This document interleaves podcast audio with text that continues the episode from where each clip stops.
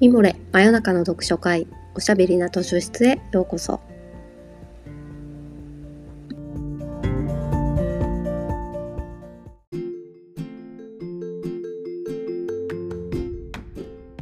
こんばんはナビゲーターの講談社ウェブマガジンミモレ編集部のパタヤンこと川端です。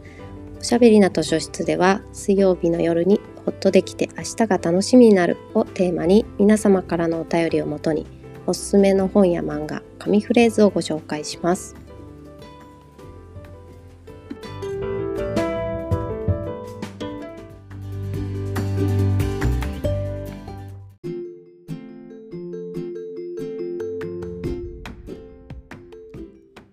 さて第83夜を迎えました。今夜のお便りご紹介します。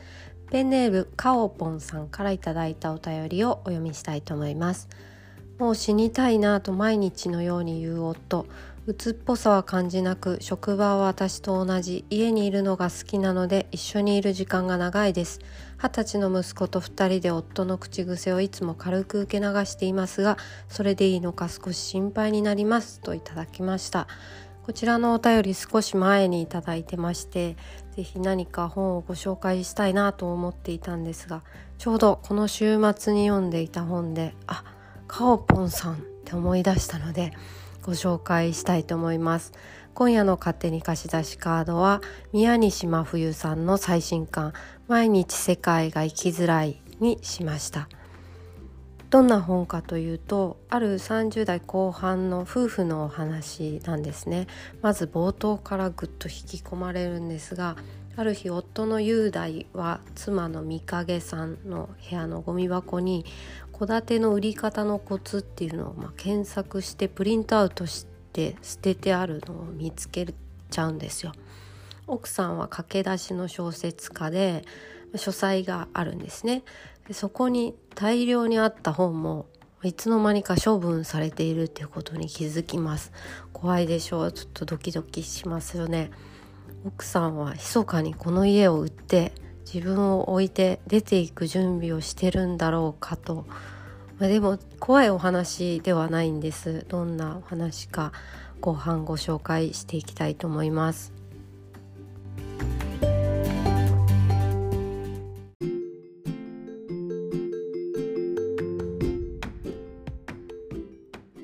冒頭からシーンは切り替わって2人の結婚式の日に遡ります。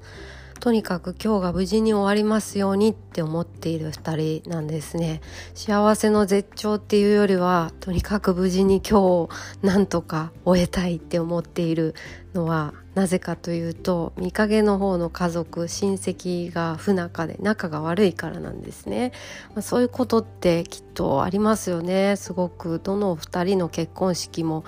もうハッピーラブラブな2人っていうよりはとにかく今日が無事に終わりますようにって思っている人の方が多いんじゃないかと思うくらい。見影は小説家になりたいという夢があるんですけど、まあ、なかなか芽が出ずででも旦那さんは人気のゲーム会社に勤めてるから安心だよねって友達に言われるみたいなシーンがあって、まあ、ただ養われてるだけっていうのも尺だなと思って見影さんはテーマパークのハンバーガー屋さんのアルバイトを探してくるんですよ。でバイトすることになるんですけどでもちょっと三影さんはどうも容量があんまり良くないタイプというか失敗ばかりで怒られてばっかりなんですね。家に帰って夫の雄大さんにバイト先でこんなことがあってこんな人がいてって話すんですけどその話いつまで続くのって言われるの。怖いでしょ。う旦那さんにそんな言い方されたらもうショックすぎて一緒にいられないって思っちゃいそうですけど。これがまあ前兆というかきっかけになって雄大さんはもともとそういうこう高圧的なタイプの男性じゃなかったんだけど最近どうもちょっとイライラしていることが増えてきていて、まあ、そんな風にこの話いつまで続くんだよみたいに言うってちょっとおかしいなって思うのかな三影さん何かあったのかと聞いたら、まあ、彼の方のプロジェクトからどうも外されかけているなんだか自分があんまり会社の部内で認められてないっていうことが、まあ、発覚してそれを彼が話し出すんですね。で会社にだんだん行けなくなってしまって、ま、心療内科に行ってみてうつ病と診断されて3ヶ月ほど会社を休みましょうっていうことになるんですよ。で、まあ、会社を休む雄大さんとアルバイトをしながら、まあ、小説を続けていこうとする三影さんっていう2人の日常の話に展開していくんですけどこの小説この後こう雄大さんが例えば自殺しようとしたりとか三影さんが誰かと不倫したりとか、まあ、そういうドラマは起こらないんです。大きな事件は起こらなくてただただ2人の日常の会話を見届けるという感じの小説ででも300ページ以上あって結構な長編小説なんですけど、まあ、2人の行く末を見届けたいという気持ちで最後までぐんぐんと一気に読んでしまいました。今日はこの本から紙フレーズをご紹介したいと思います。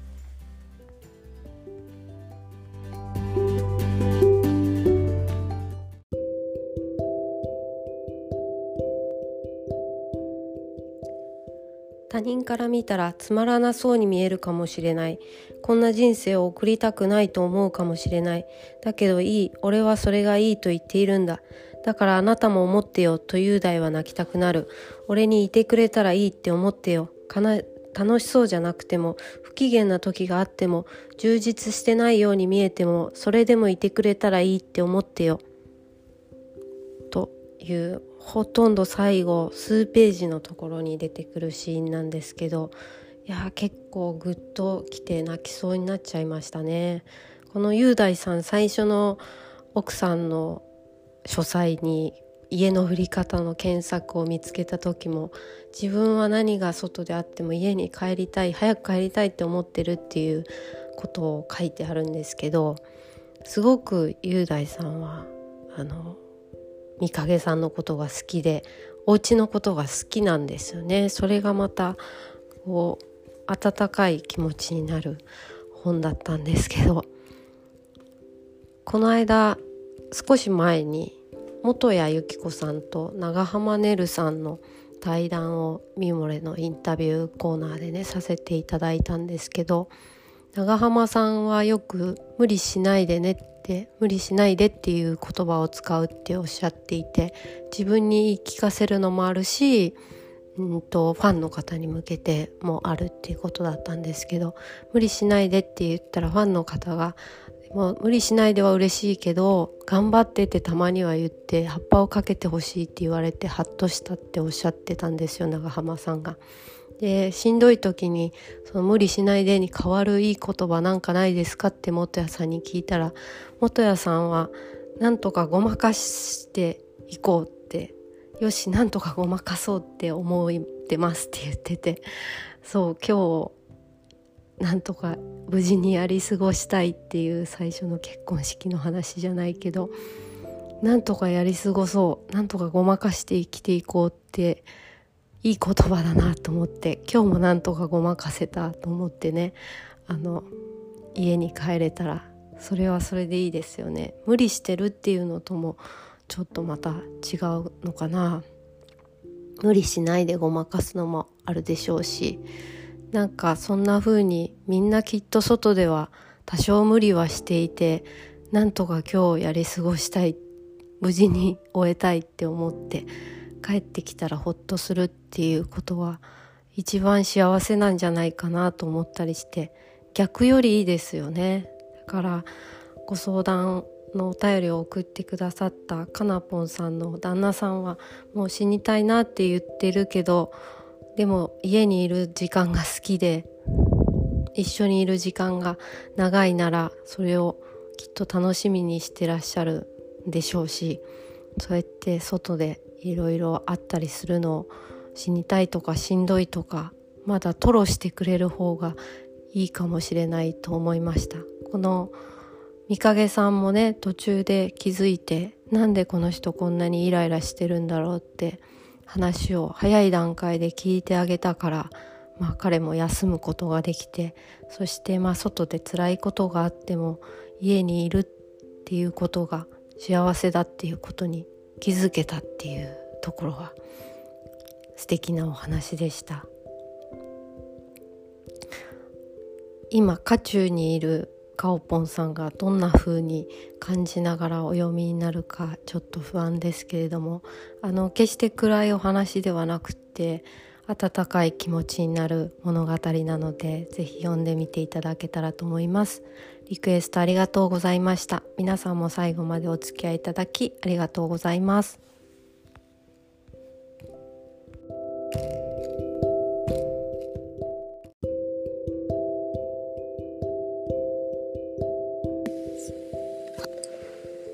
てそろそろお時間になってしまいました。真夜中の読書会おしゃべりなと出出はこんな感じで皆さんからのお便りを元にしながらいろいろなテーマでお話ししたり本を紹介したりしています。